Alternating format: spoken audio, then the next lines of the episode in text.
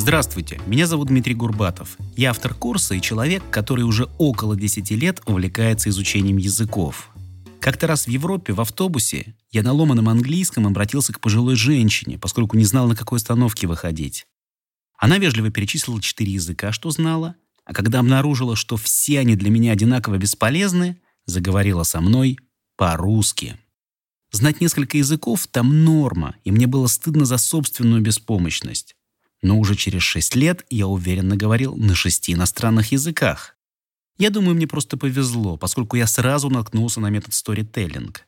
Он позволяет изучать любой язык в контексте интересной истории.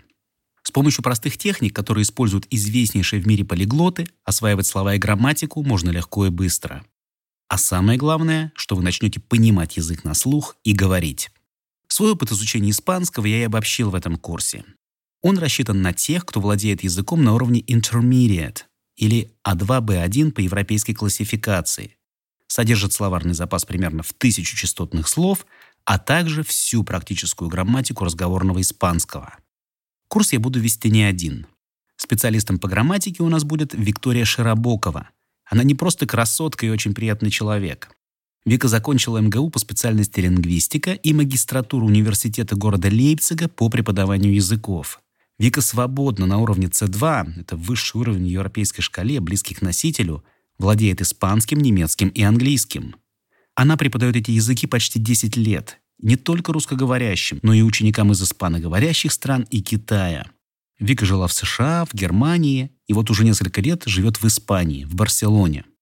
Нашим испанским голосом станет муж Виктории, Рафаэль Харриет Ромеро. Рафа не просто носитель двух родных языков, испанского и галисийского, но и профессиональный преподаватель. Он имеет сертификат Института Сервантеса и степень магистра по преподаванию и переводу иностранных языков, английского и немецкого, на которых он свободно говорит. Рафаэль также изучает русский. Итак, каждый урок состоит из двух 15-минутных частей – теоретической и практической. Для этого курса я написал историю, и в первом разделе урока мы услышим небольшой отрывок. Затем мы его переведем и прокомментируем, затрагивая интересные лексические и грамматические темы. После разбора вы услышите этот отрывок еще раз. На этом мы закончим с теоретической частью урока и будем готовы к практической, где вы познакомитесь с двумя простыми, но невероятно эффективными техниками, которые помогут вам заговорить по-испански бегло и уверенно, не переводя в уме каждое слово. То есть здесь мы активируем ваши практические языковые навыки. С каждым уроком я рекомендую заниматься не менее трех раз. Это аудиометод, но если что-то непонятно на слух, вы можете пользоваться текстовой версией практических частей с параллельным переводом, так что словарь вам не потребуется. Огромное преимущество нашего курса в том, что не надо ничего специально заучивать. Просто слушайте, где и когда угодно. Уже через неделю вы обнаружите, что можете говорить на испанском. Ну что, поехали? История. Слушай и постарайся понять. Ya es tarde, pero la fiesta está en pleno apogeo. Es en la casa de campo de los padres de Alex. La música está alta y los invitados gritan, beben, bailan. Están aquí para despedirse de Alex, emborracharse, no es una buena idea ahora. En pocas horas, él tiene que coger un vuelo. Спасибо, Рафаэль. Ничего страшного, если не все понятно с первого раза. Вы можете все это повторить по окончании урока. Кроме того, сейчас мы все подробно разберем. В следующем разделе урока, который называется «Дешифровка», мы будем разбирать нашу историю. И делать мы это будем с Викторией Широбоковой, профессиональным лингвистом и преподавателем. Мы переведем отрывок и прокомментируем интересные, на наш взгляд, моменты. Слушайте внимательно и постарайтесь не терять концентрации. Разбор продлится около пяти минут. Дешифровка. Разбираем испанский на запчасти. Привет, Вика. Привет слушателям. Привет, Дима. Привет всем. Прежде всего, давайте зададим время истории. Полагаю, в данном случае это простое настоящее, presente simple. Да, это простое настоящее, но только нужно иметь в виду, что время в физическом смысле и время языковое — это разные вещи.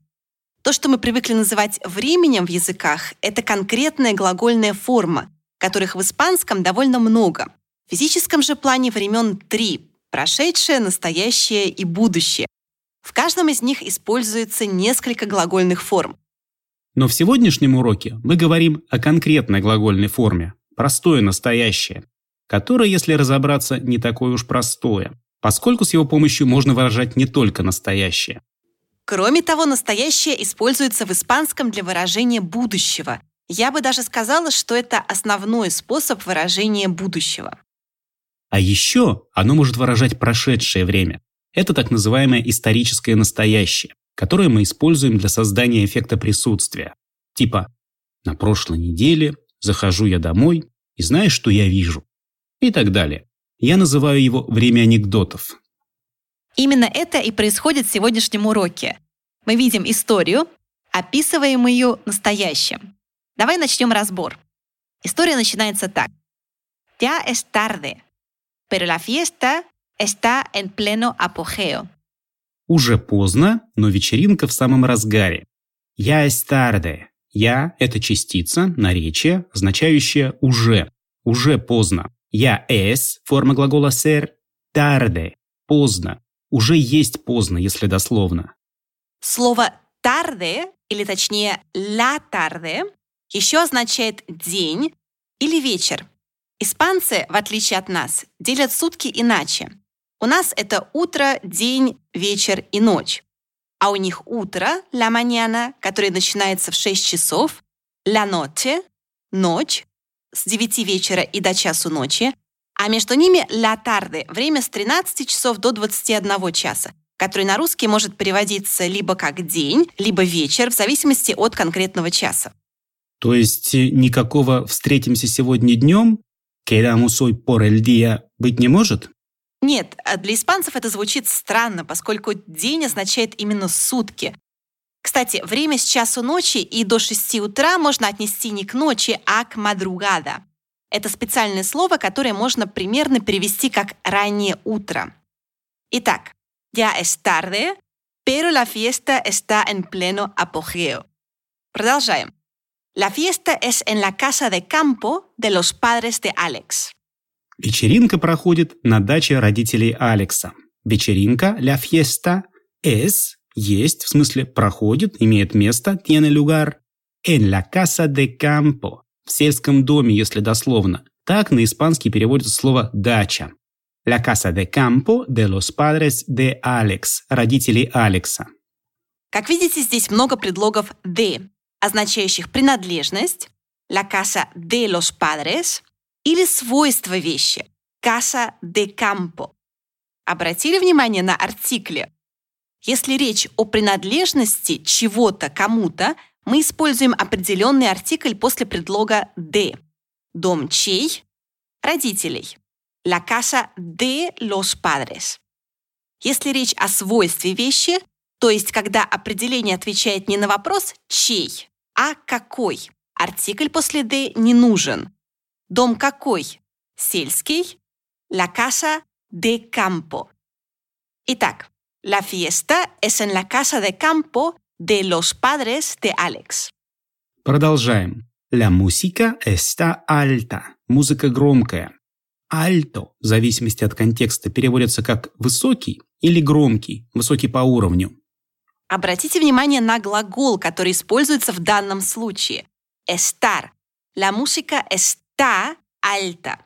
Estar используется с прилагательными, когда речь идет о результате какого-то изменения, в то время как ser чтобы передать свойства вещи. Например, Дима es alto. Дима высокий. Это характеристика.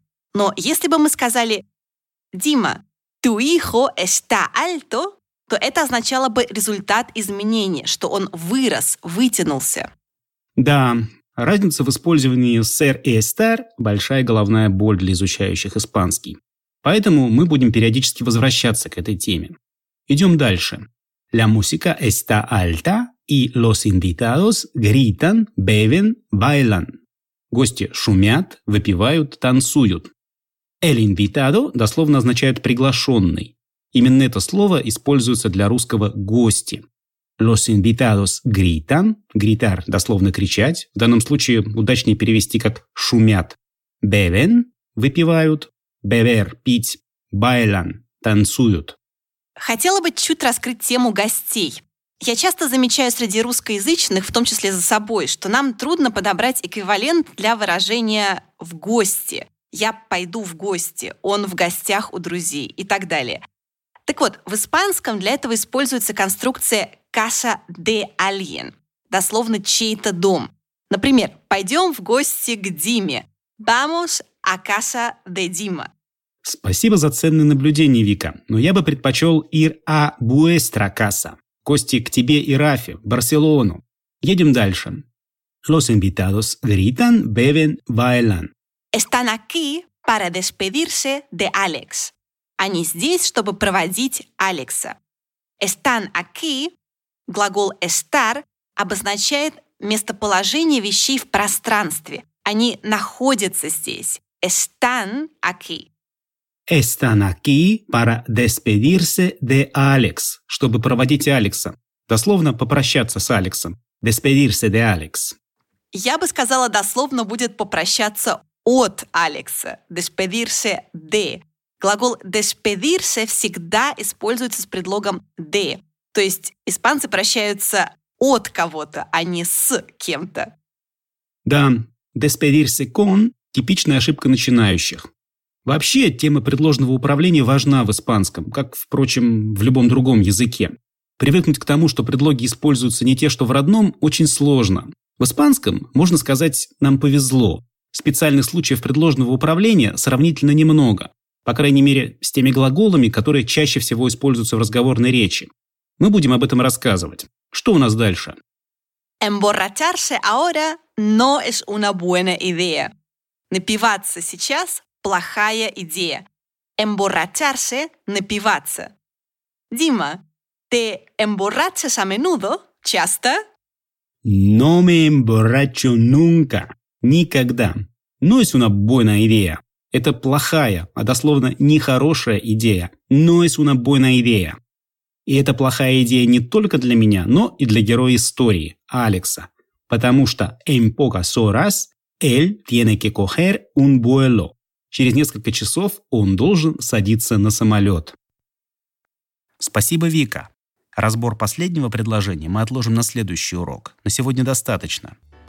Имейте в виду, что наши объяснения не для заучивания.